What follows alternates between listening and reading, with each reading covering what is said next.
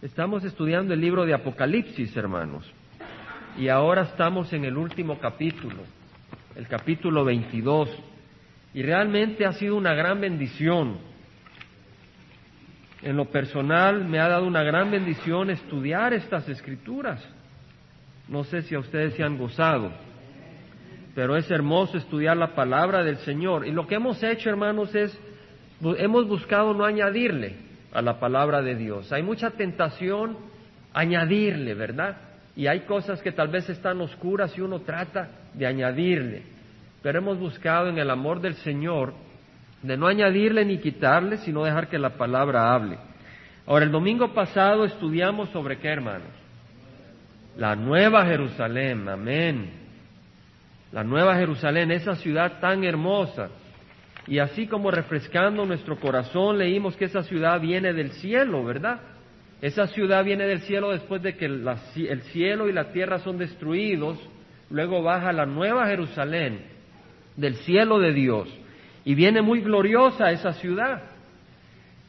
No sé si ustedes han apreciado el arco iris que se formó hoy. Y no sé si han apreciado algunas puestas de sol esta semana después de que estudiamos los colores que van a ver en la Nueva Jerusalén. Y como que estaba más sensible al color oro que se miraba en las puestas de sol. Y a esos colores tan hermosos. ¿Verdad? ¿Cómo no va a bendecirnos el Señor con una ciudad hermosa? Donde, va a habitar, donde van a habitar sus hijos. Y dice el Señor refrescándonos, hermano, porque no quiero simplemente en un día cubrir la Nueva Jerusalén, porque es tan hermoso. Recordarnos un poco de que esa ciudad gloriosa tiene ¿cuántas puertas? Doce puertas. Y esas doce puertas son doce perlas. Y recordamos la semana pasada de que la perla es una piedra preciosa, ¿no? Es una gema, algo muy hermoso, pero se encuentra en el fondo del mar. Y está escondido, pero un día se revela a los ojos del ser humano, ¿verdad? Y de la misma manera, nuestro Señor Jesucristo es esa perla preciosa que está escondido para muchas personas, pero que se le ha revelado a nuestros corazones. De hecho, nuestro Señor Jesucristo es Dios en la carne. Dice la palabra del Señor de que el Verbo se hizo carne y habitó entre nosotros. Y en Juan uno dice, en el principio estaba el Verbo, el Verbo era Dios, el Verbo estaba con Dios y el Verbo era Dios. O sea que es Dios en la carne. Ahora, fíjese cómo se escondió el Señor Jesucristo en cierta manera. Porque cuando nació, nació en un pesebre y nació como un niño, tierno, ¿verdad? Y muchos no se dieron cuenta que era Dios en la carne. Y lo despreciaron y ignoraron sus palabras, ¿verdad? Dice Isaías, la palabra del Señor en Isaías dice, en verdad, tú eres un Dios que te ocultas, oh Dios de Israel Salvador. Y el Señor le hablaba en parábolas al pueblo de Israel. ¿Para qué? Para que oyendo no entendieran y viendo no vieran aquellos que tenían el corazón duro hacia Dios. Pero aquellos que están buscando encontraron a Jesucristo y clamaron como Tomás un día, Señor mío y Dios mío. Lo reconocieron como su Dios. Y así vemos la gloria del Señor.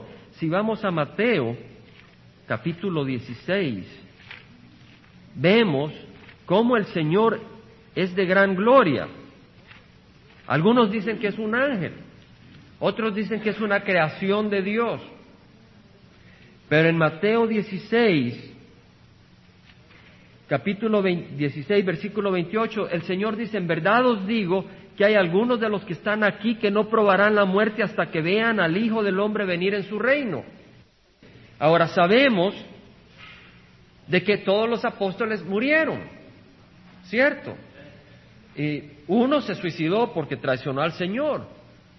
Los otros diez murieron eh, martirizados y uno se cree que no murió martirizado, que es Juan. Él murió de, de, vieja, de mucha edad. Pero sí le tocó sufrir mucho, pero murieron. Pero dice, no probarán la muerte hasta que vean al Hijo del Hombre venir en su reino. No quiere decir venir en su segunda venida, sino que lo vieran en la gloria que Él tiene, que tendrá cuando venga en su reino. Eso es lo que dice.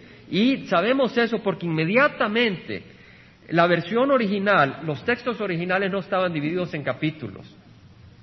¿Entendemos? Eso se lo pusieron los hombres después para facilitar hacer referencias a la Biblia.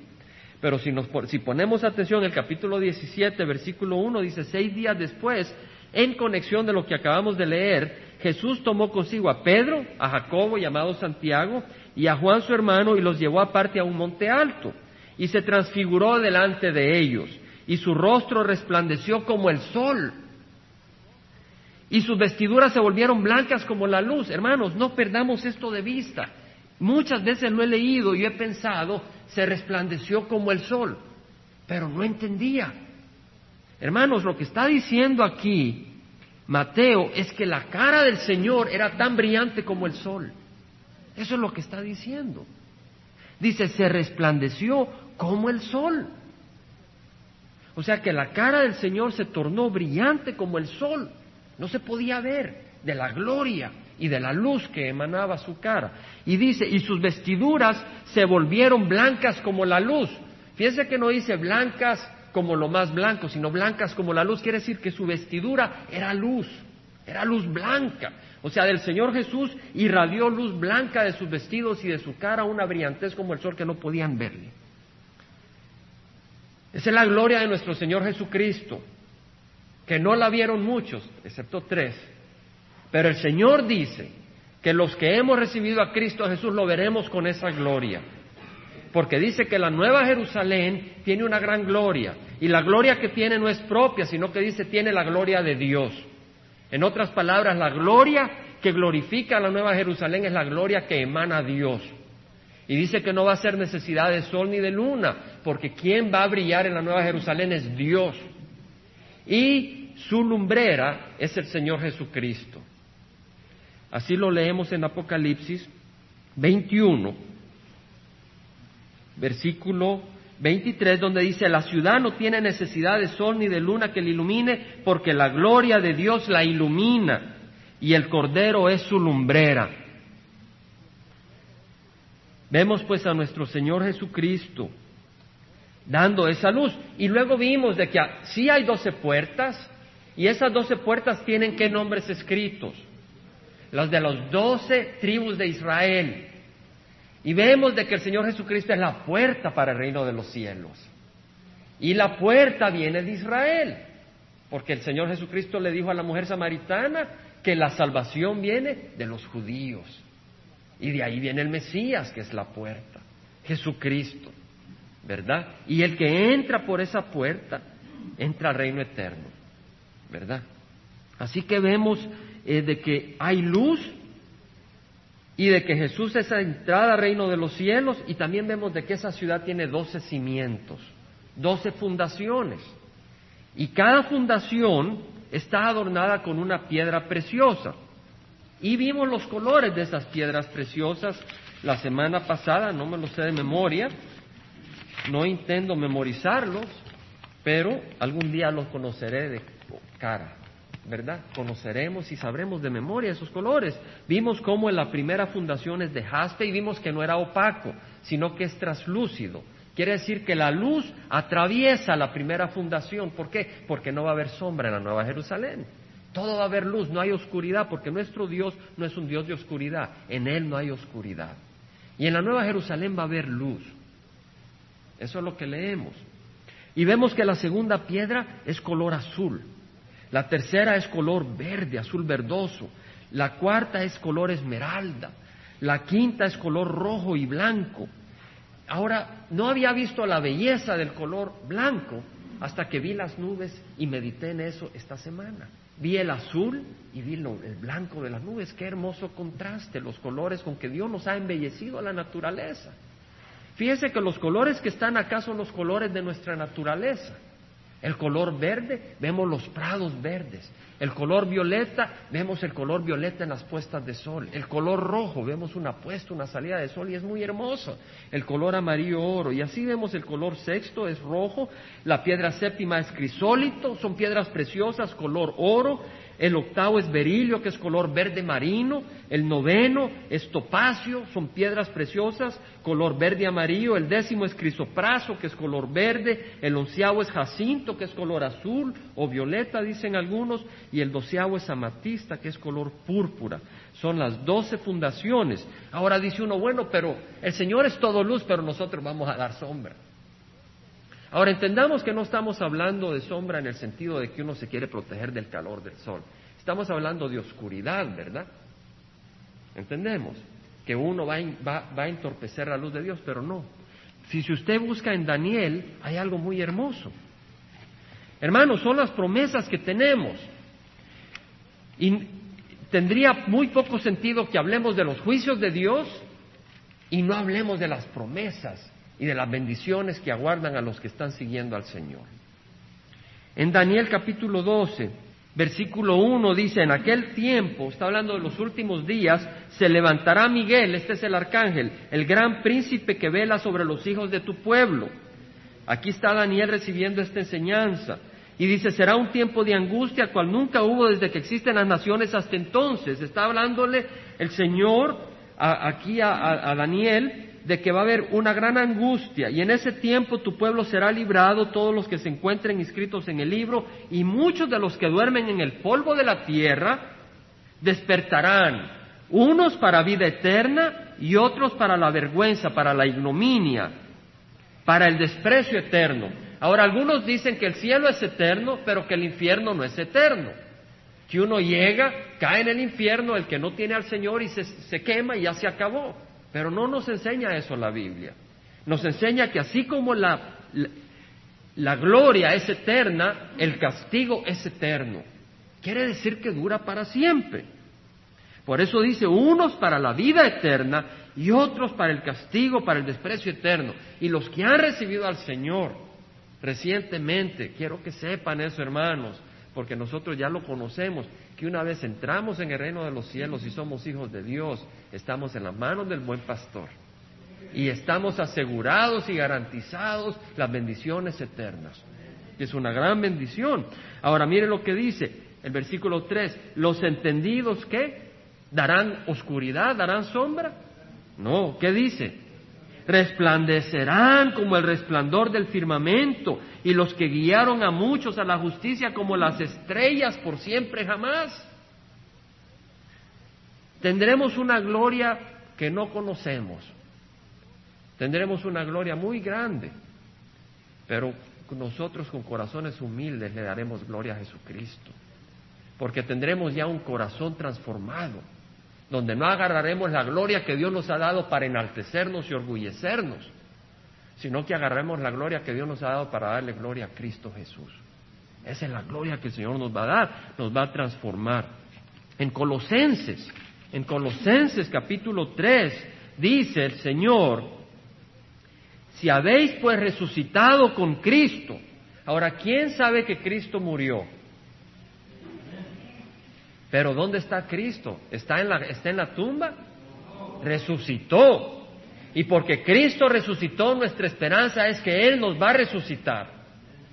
Y dice, si sabéis pues, resucitados con, si habéis pues resucitado con Cristo, ya lo considera un hecho el Señor.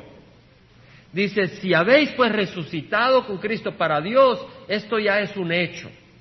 Para los hijos de Dios es un hecho que vamos a resucitar. Y dice, si habéis pues resucitado con Cristo, buscad las cosas de arriba, donde está Cristo sentado a la diestra de Dios. Entonces, si nosotros tenemos la mirada, la tendremos ¿hacia qué? Hacia la Nueva Jerusalén, hacia las cosas eternas. Dice, donde está Cristo sentado a la diestra de Dios, poned la mira en las cosas de arriba, no en las de la tierra, porque habéis muerto, y vuestra vida está escondida con Cristo en Dios. ¿Cómo está escondida nuestra vida? Porque ahora nos ven y no nos ven como seremos. Nos ven imperfectos, nos ven gruñones, ¿sí? O nos ven de distintas maneras, ¿cierto? Pero un día nos verán como seremos, transformados, porque esa es la promesa del Señor, la obra del Señor. Entonces, nuestra vida está escondida en Cristo, porque Él bajará Y con la voz de mando, con la voz del arcángel, los muertos en Cristo resucitarán y serán transformados, dice Tesalonicenses. Entonces nuestros cuerpos serán transformados por la voz de Cristo, de manera que la promesa está escondida en quién, en Cristo, que está en Dios. Por eso dice, vuestra vida está escondida con Cristo en Dios. Ahora dice, cuando Cristo, nuestra vida, Cristo es nuestra vida. Si tú no tienes a Cristo, tú no tienes vida eterna, porque Cristo es vida. No es cuántos años vives, es si tienes a Cristo, porque el que tiene a Cristo no muere jamás. El Señor Jesucristo dijo, ¿verdad? Todo el que cree en mí no morirá, y el que vive y cree en mí no morirá jamás. Sí, podemos dejar este cuerpo, pero vamos a la presencia del Señor y luego esperamos un cuerpo glorificado. Ahora dice, cuando Cristo, nuestra vida, sea manifestado en toda su gloria, entonces vosotros también seréis manifestados con Él en gloria. Esa es nuestra esperanza. Esa es la esperanza que el Señor nos da, y le damos gracias al Señor por esa esperanza. Pues este es, como quien dice, un repaso de la Nueva Jerusalén y de las promesas que tenemos. Y ahora seguimos en el versículo seis del capítulo veintidós. En Apocalipsis veintidós, seis leemos, y me dijo, ahora ¿quién? El ángel. Ve, porque vemos en el versículo nueve del capítulo veintiuno, y vino uno de los siete ángeles que tenía las siete copas llenas de las últimas siete plagas, y habló conmigo diciendo, ven, te mostraré la novia, la esposa del Cordero. En el versículo uno del capítulo veintidós dijo, y me mostró un río de agua viva, está hablando de este ángel. Y en el versículo seis dice, y me dijo, estas palabras son fieles y verdaderas. Ahora, la palabra de Dios es hermosa, es preciosa, no es para despreciarla, no es para pasarla así porque así. Aquí está diciendo este ángel, dice, estas palabras son fieles y verdaderas, y está repitiendo lo que Dios mismo dijo. Porque en el capítulo veintiuno leemos en el versículo cinco que dice, el que está sentado en el trono dijo, el que está sentado en el trono, quien es Dios, he aquí, yo hago nuevas todas las cosas, yo hago nuevas todas las cosas, y añadió, escribe, porque estas palabras son fieles y verdaderas. Si ponemos atención, dice, escribe, porque estas palabras son fieles y verdaderas. Quiere decir que en este libro, la Biblia, lo único que está escrito es lo que es fiel y verdadero. Así dice, escribe, porque estas palabras... O sea que no puede venir el hombre y decir, yo voy a añadir escritura. Lo único que se es que puede considerar escritura son la palabra de Dios. Y agarramos libros. Y yo leo libros. Y leo comentarios, yo leo comentarios también, y agarro libros, pero hermanos, todo lo pruebo con la palabra de Dios, porque únicamente esta es la palabra fiel y verdadera, únicamente. Y cuando leemos otras lecturas, o me oyen a mí, pruébenlo todo con las escrituras, todo pruébenlo con las escrituras. Ahora, yo le garantizo únicamente que mi compromiso con ustedes es tratar de ser fiel a las Escrituras, pero el único que es fiel de veras es la palabra de Dios. ¿Entendemos, hermanos? Entendemos. Y lo mejor es no añadir, si lo que vamos a hacer es añadirle a las Escrituras, ¿verdad? Entonces seamos muy, muy, muy eh, respetuosos de la palabra de Dios. Dice ahora, mira lo que dice, estas palabras son fieles y verdaderas. Ahora, me llama mucho la atención porque... el Señor Jesucristo dijo, el cielo y tierra pasarán, pero mis palabras no pasarán. Ahora, muchas veces uno toma eso como poesía.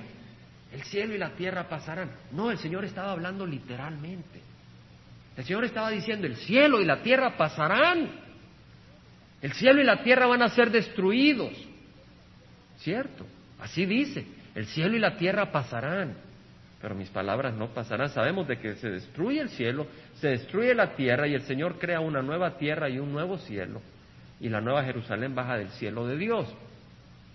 Pero dice el Señor, mis palabras no pasarán. Luego en el Salmo ciento diecinueve, solo se lo voy a leer, hermanos, dice, la suma de tu palabra es verdad. El que quiera tomar nota, Salmo ciento diecinueve, ciento sesenta, dice, la suma de tu palabra es verdad, y cada una de tus justas ordenanzas es eterna. Me llama la atención porque dice, la suma, la totalidad de tus palabras es verdad. Ahora, si usted agarra leche y le pone una gota de veneno, ¿Puede decir que esa leche está sana? No, con una gota de contaminación está contaminada. Y el Señor está diciendo que toda su palabra es verdad y que cada una de sus ordenanzas es eterna. ¿Quién puede decir aquí en esta congregación o en el mundo entero que todas sus palabras son verdad? Nadie, solo Cristo Jesús. Solo Cristo Jesús puede decir eso, porque Él es la palabra de Dios. Y luego, en segunda de Timoteo, los que quieren tomar nota, voy a, voy a seguir en carrera para poder absorber las Escrituras, pero segunda de Timoteo dos, once al trece dice, palabra fiel es esta. Porque así dice el Señor, escribe porque estas palabras son fieles y verdaderas. Y en Timoteo, el Señor, a través de Timoteo, dice, palabra fiel es esta, una palabra fiel, que si morimos con Él, también viviremos con Él. Lo que el Señor nos está diciendo es que si morimos a este mundo, vamos a vivir con Él en la Nueva Jerusalén. Hablando de fidelidad. Si perseveramos, también reinaremos con Él. Y es importante porque en Apocalipsis veintidós, cinco dice, ya no habrá más noche, y no tendrán necesidad de luz de lámpara ni de luz de sol, porque el Señor Dios los iluminará y reinarán por los siglos de los siglos. El Señor ha prometido que reinaremos con Él. Es la promesa del Señor. Vamos a reinar con el Señor. Y lo dice en Timoteo, si perseveramos también reinaremos con Él. Ahora el Señor habla en la parábola del sembrador de que hay semilla que cae eh, sobre roca. Y la tierra es pacha, ¿verdad? Y produce un poquito de frutos, brota, ¿verdad? Pero viene el sol y la quema, ¿verdad? Y ya no produce. Y hay otra que cae entre espinos y empieza a crecer, pero los espinos la ahogan, ¿verdad? Entonces, el que persevera no es el que es ahogado por los espinos. El que persevera es el que sale, brota y produce frutos. sesenta por uno, treinta por uno o cien por uno. Ahora, el que nace de nuevo va a perseverar, porque está en las manos de Cristo. Pero hay algunos que escuchan la palabra y se gozan, pero no reciben al Señor de corazón. O sea que sí se gozan, les gusta, dice qué bonito, sí, pero realmente no se han humillado al Señor ni le han dado su corazón. Y cuando alguien no le da al Señor Jesucristo su corazón, no ha nacido de nuevo, porque Él pide todo nuestro corazón. Dice la palabra, si le negamos, Él también nos negará. Si somos infieles, Él permanece fiel, pues no puede negarse a sí mismo. La palabra del Señor es fiel, aunque el hombre sea infiel. Dice la palabra en capítulo veintidós, seis de nuevo, me dijo, estas palabras son fieles y verdaderas. Y el Señor, el Dios de los espíritus de los profetas, envió a su ángel para mostrar a sus siervos las cosas que pronto han de suceder. ¿Quién es el que envió a su ángel? El Señor, el Dios de los espíritus de los profetas. Ahora, ¿cuántos profetas han habido? Muchos profetas. Ha habido muchos profetas. Y dice que solo, todos esos profetas tienen a un solo Señor. Hay profetas falsos. En el Antiguo Testamento, un profeta se determinaba si era bueno o falso, si sus profecías se cumplían. Y si un profeta decía una profecía que no se cumplía, y salía mal, lo apedreaban, porque ese era profeta que no hablaba en nombre de Dios. Aquí vemos entonces de que todos los profetas, sus espíritus tienen a un Señor que es Dios, y es muy importante.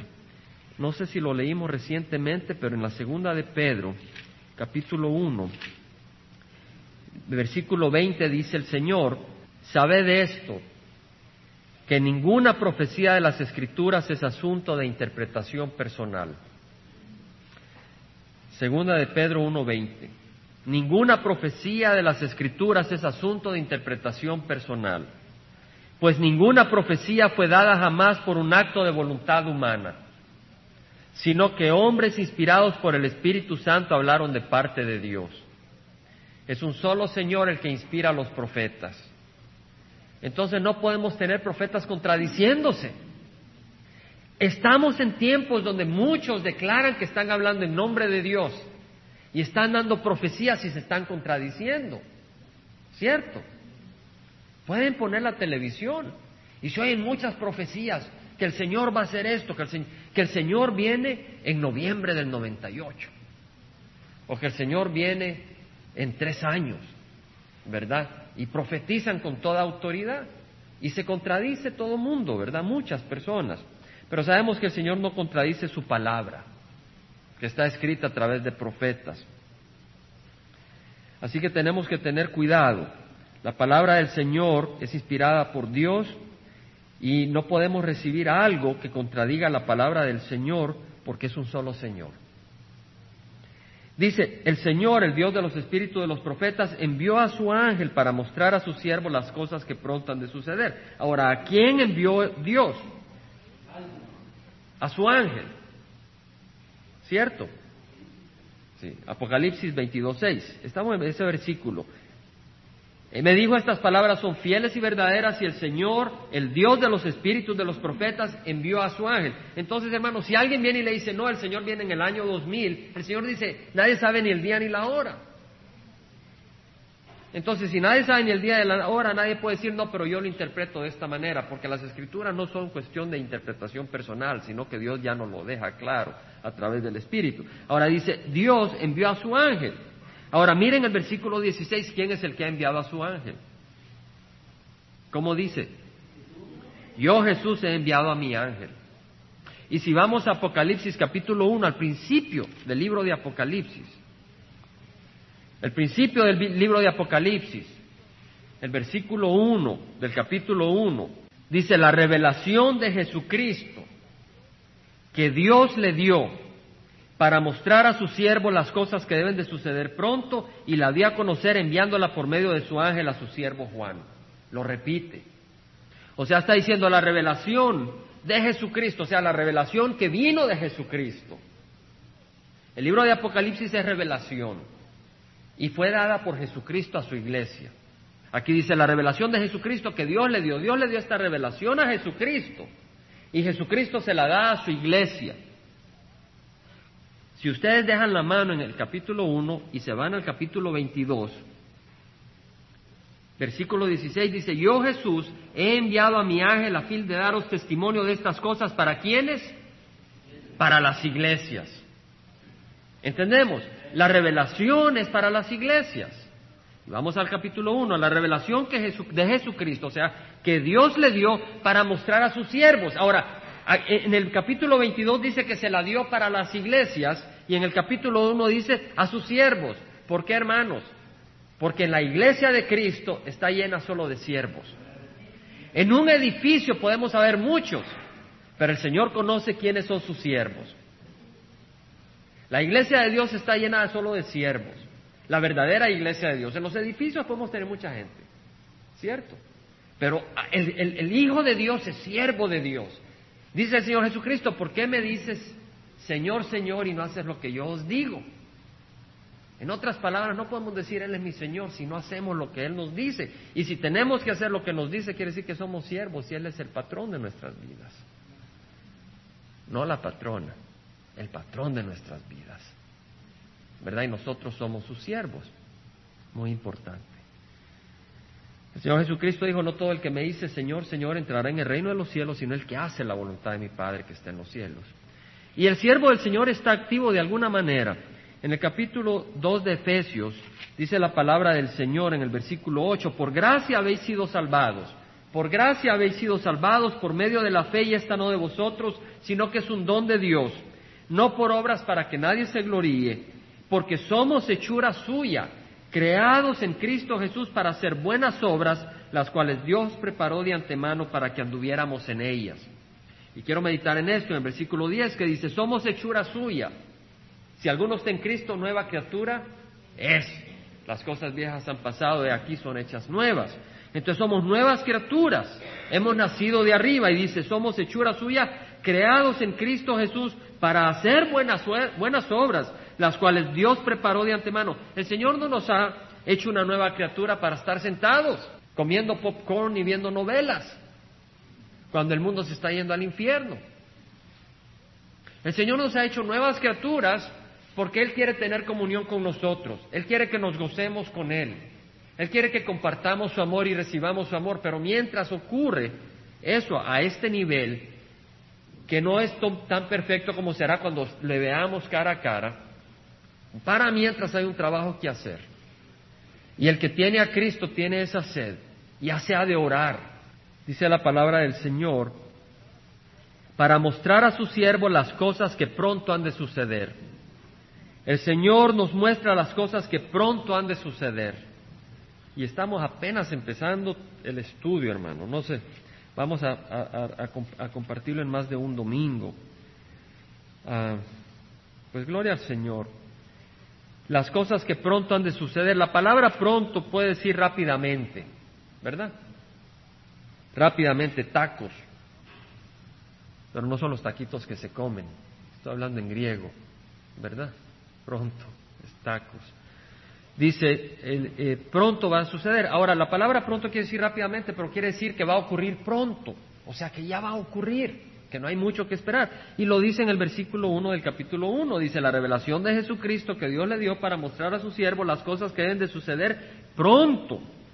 Y luego en el versículo tres dice, bienaventurado el que lee y los que oyen las palabras de la profecía y guardan las cosas que están escritas en ellas, porque el tiempo está cerca. El tiempo está cerca. Hermanos, el tiempo está cerca. Me voy a tomar la libertad de leer algo, porque eh, siento que es, es, tengo que compartirlo. Busco la palabra del Señor, no la palabra del hombre. Pero la palabra del Señor dice lo que va a pasar en los últimos días. Y si agarramos lo que está ocurriendo, nos damos cuenta que está de acuerdo a la palabra del Señor. Leímos hace algunos días, en, el, en la revista Times, salió de Rusia, y de casi hubo un ataque nuclear, accidental. Y, y vimos que la, la, la, la situación económica de Rusia es desesperada. Y que eso está muy de acuerdo con lo que profetizó Ezequiel, que Rusia va a ser jalado, no por su propia voluntad, pero por, por razones económicas, va a bajar a atacar a Israel. Lo leímos en Ezequiel treinta y ocho, pero lo leímos en, en el Times, que mencionaba que estaban en una condición económica tan mala, de que estaban desesperados.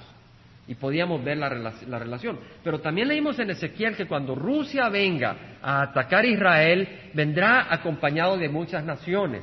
Y una de ellas es Persia. Y Persia es Irán. Me llamó mucho la atención lo que leí en el Reader's Digest de enero. Este, este, este artículo dice lo siguiente. En agosto pasado del año de mil novecientos noventa y siete, que acaba de pasar, un satélite espía americano vio una llamarada que salía de la capital de Irán, que era sin lugar a duda un cohete, una prueba de un cohete, de un cohete militar. No lo voy a leer todo, voy a leer unas partes. La prueba fue exitosa y muestra el avance del gobierno de Irán, que es islámico y en contra del gobierno occidental. Dice, el programa de los misiles misiles para ataque nuclear lleva la lleva la, la, la marca de un adversario, un enemigo antiguo que supuestamente ahora es amigo de Estados Unidos, Rusia.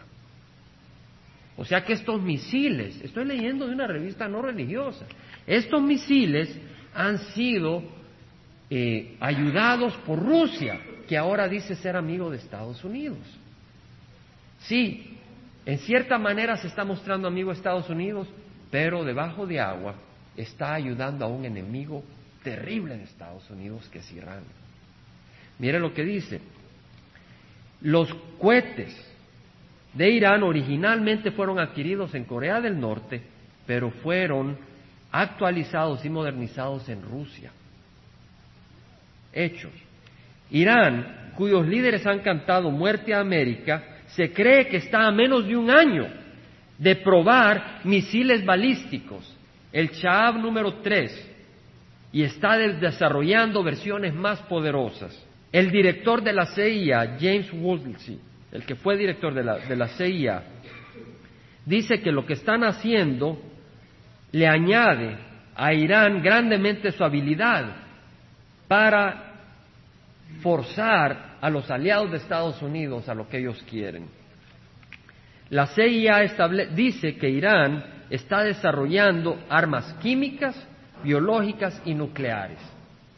O sea, de que la arma química es una arma que tira sustancias químicas que lo que hacen es deformarle la piel, quemarle la piel a través de gases.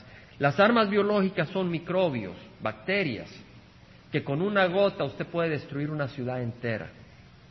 No con fuego, sino que esa gota se dispersa en el medio ambiente y se muere toda la gente de una ciudad, con una gota. Uno de ellos es el antrax. Dice así: cuando la Unión Soviética se vino para abajo, Teherán, la capital de Irán, empezó a comprar en el supermercado de armas de la Unión Soviética que se estaba desmembrando. El Reader's Digest investigó a un oficial de inteligencia de Irán que confirmó lo que se está diciendo acá, y que los rusos empezaron a trabajar con Irán en un proyecto de misiles de largo alcance desde mil novecientos noventa y cuatro.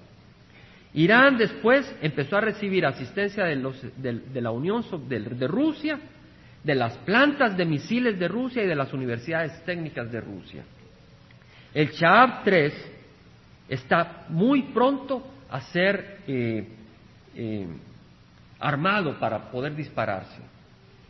Puede llevar mil seiscientas cincuenta libras de explosivo y transportarlas a ochocientas millas de distancia, permitiendo a Irán por la primera vez, pongan atención, golpear y destruir cualquier ciudad en Israel, incluyendo Jerusalén. Qué interesante, menciona Rusia, Irán y Jerusalén. ¿Qué leemos en Ezequiel treinta y ocho? Que Rusia va a venir, apoyado por Irán, a atacar Jerusalén. Lo vamos a leer. Ahora, hermanos, ¿cómo no vamos a leer estas cosas y ver que los tiempos ya están cerca? El Señor Jesucristo nos hace ver que los tiempos ya están cerca. Dice, veamos, voy a leer un poco más. El Shahab tres, si lleva el germen del antrax, puede matar a millones de personas. Los test, los, las pruebas con el Shahab tres han sido observados y van a estar ya listos para el año mil novecientos. O sea que el próximo año Irán ya tiene esa capacidad. Y dice que ahora eh, un oficial de la Casa Blanca le dijo a Reader's Digest que los Estados Unidos cree que Irán tiene casi todo lo que necesita para producir en masa, no solo un misil, sino en masa el Shahab tres. Y ya puede ser demasiado tarde para pararlos. Ya va a ser demasiado tarde para pararlos. Y están desarrollando algo más poderoso, el Shahab cuatro, que puede llevar dos mil libras de explosivo a una distancia de dos mil kilómetros de distancia. O sea que desde, desde Irán pueden disparar un cohete que va a dos mil kilómetros de distancia con sus armas.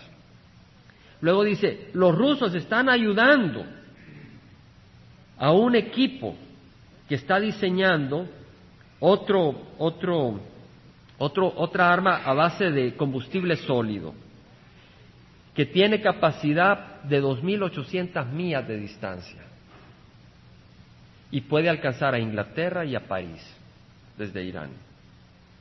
Y están desarrollando uno con una capacidad de seis mil trescientas millas de distancia que puede golpear cualquier ciudad al este de Estados Unidos. Estamos leyendo. Dice de que los Estados Unidos repetidamente le han expresado su preocupación a Rusia, pero que ellos lo niegan.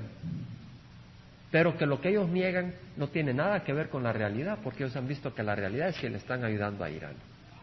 Y Irán es un enemigo acérrimo. acérrimo de Israel. Ahora, si vamos a Ezequiel, les voy a pedir paciencia y vamos a Ezequiel treinta y ocho. Hermanos, el Señor viene pronto. El Señor viene pronto. Algunos que estamos acá lo creemos, y si lo creemos vamos a vivir entendiendo eso. Algunos tal vez que estamos acá, tal vez no creemos. Y si no lo creemos, no vamos a vivir con esa luz. Capítulo treinta y ocho. Dice Ezequiel, que es el Señor, vino a mí la palabra de Jehová diciendo, hijo de hombre, pon tu rostro hacia Gog, de la tierra de Magog. Magog es Rusia, príncipe de Ros, Mesec y Tubal, y profetiza contra él y di, así dice Jehová Dios, y aquí estoy contra ti, oh Gog, príncipe de Ros, Mesec y Tubal, te haré dar vuelta, pondré garfios en tus quijadas y te sacaré con todo tu ejército, caballos y jinetes, todos ellos bien equipados, una gran compañía, con pavés y escudo, todos ellos empuñando espada. Persia, que es Irán, Etiopía, Libia con ellos, todos con escudo y yelmo, Gomer con todas sus tropas, Betogarmá de las partes remotas del norte con todas sus tropas, muchos pueblos están contigo, disponte y prepárate tú y toda la multitud que se ha reunido alrededor tuyo, y sé para ellos guarda. Al cabo de muchos días recibirás órdenes, al fin de los años vendrás a la tierra recuperada de la espada. Al fin de los años, el Señor está diciendo que al fin de los tiempos, Rusia se va a levantar con Irán para ir a atacar a Israel al fin de los tiempos. Y eso está ocurriendo ahora. Quiere decir que son el fin de los tiempos. Ahora dice, vendrás a la tierra recuperada de espada. ¿Qué pasó en el año setenta? ¿Quién destruyó a Israel? Los romanos. En el año quinientos ochenta y seis antes de Cristo, Babilonia destruyó a Israel. En el año setecientos veintidós antes de Cristo fue el imperio asiria que destruyó al imperio norte. Esta tierra ha sido destruida, pero hace, en el año mil novecientos cuarenta y ocho, ¿qué pasó? Israel regresó a su tierra, una tierra recuperada de espada. Anduvieron dos mil años por todo el mundo, y después de dos mil años han regresado. ¿Cómo es posible que una nación ande por dos mil años y no, se, no desaparezca como nación? Yo les aseguro que cualquier nación del mundo, si usted les quita su tierra y los saca de su tierra, después de dos mil años no va a hallar esa nación. Pero Dios ha preservado a Israel. Y vemos que en el año mil novecientos cuarenta y ocho regresaron, y aquí dice, al cabo de muchos días recibirás órdenes, al fin de los años vendrás a la tierra recuperada de la espada, cuyos habitantes han sido recogidos de muchas naciones. En El Salvador hay israelitas, en El Salvador hay judíos, en México hay judíos, en Sudamérica hay judíos, en todo el mundo, y muchos han regresado a Israel. Dice, vendrás a la tierra recuperada de la espada, cuyos habitantes han sido escogidos de muchas naciones, en los montes de Israel que han sido una desolación continua.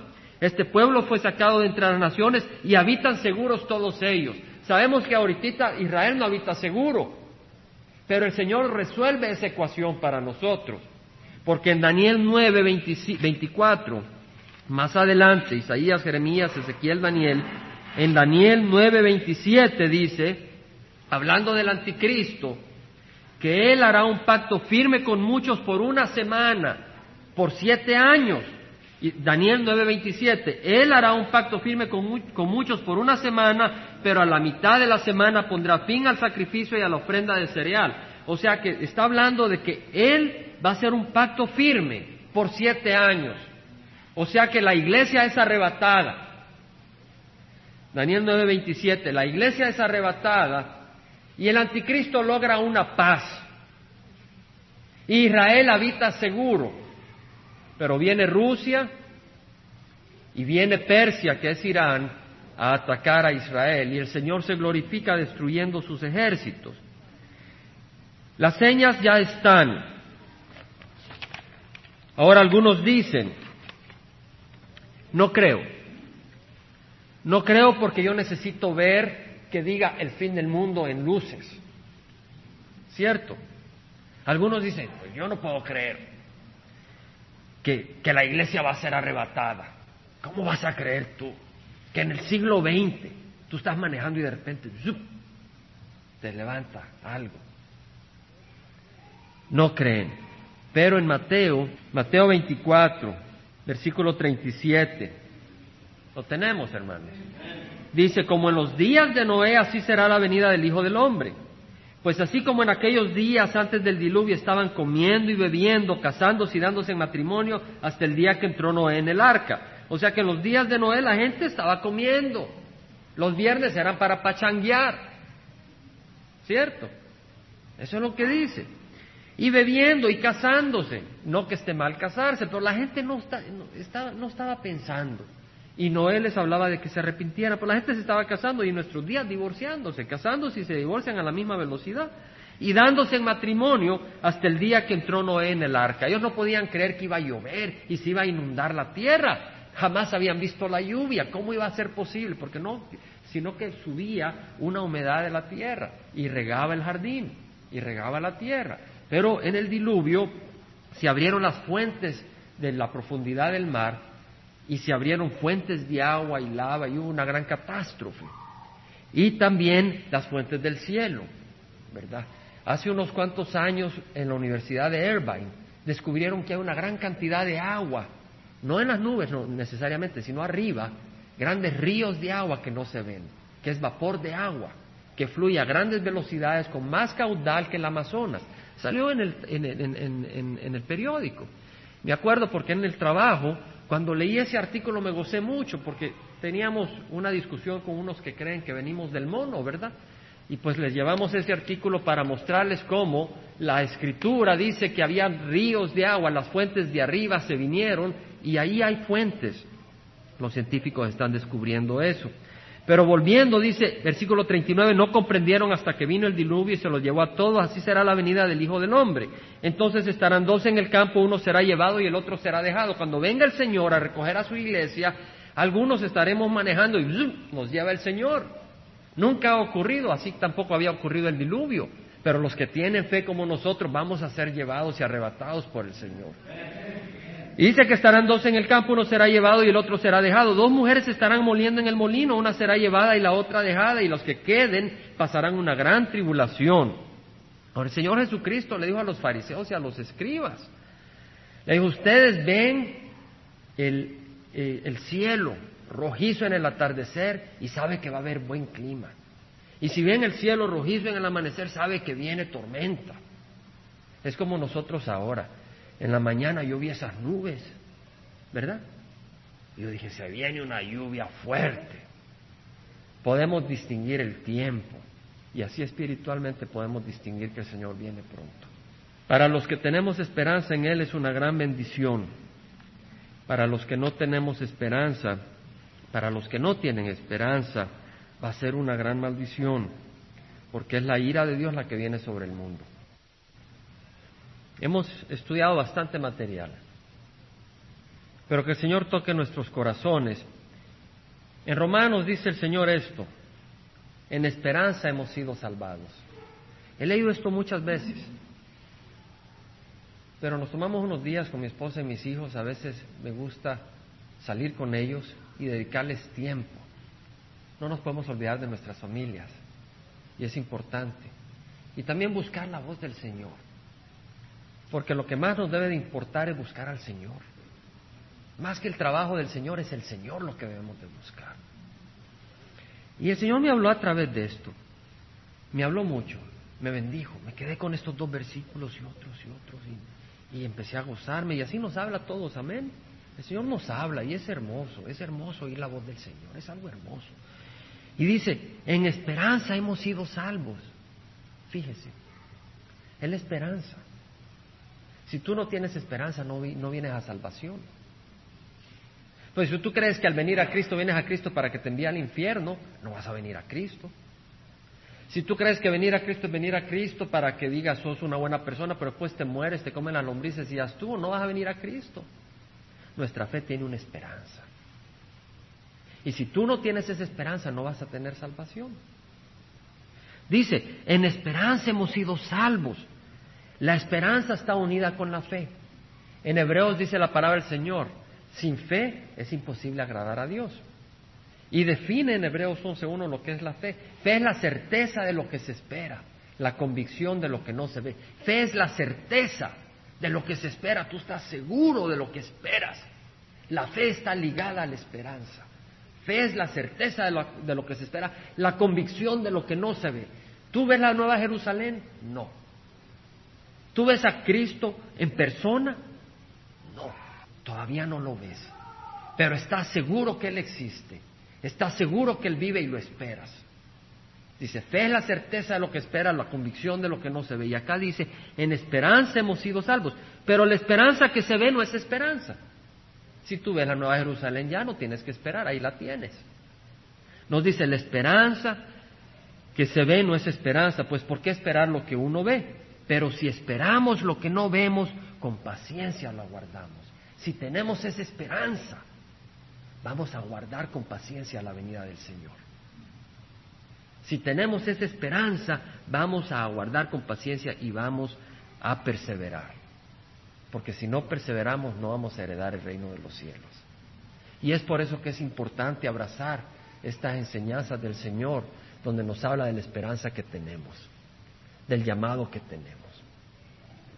Vamos a orar. Padre Santo, te damos gracias por la esperanza que tenemos en Cristo Jesús. Te damos gracias, Señor, porque nos has dado una nueva esperanza. Más que la Nueva Jerusalén, es Cristo a quien buscamos. Porque Él es luz, Él es vida, Él es amor. Él murió por nosotros.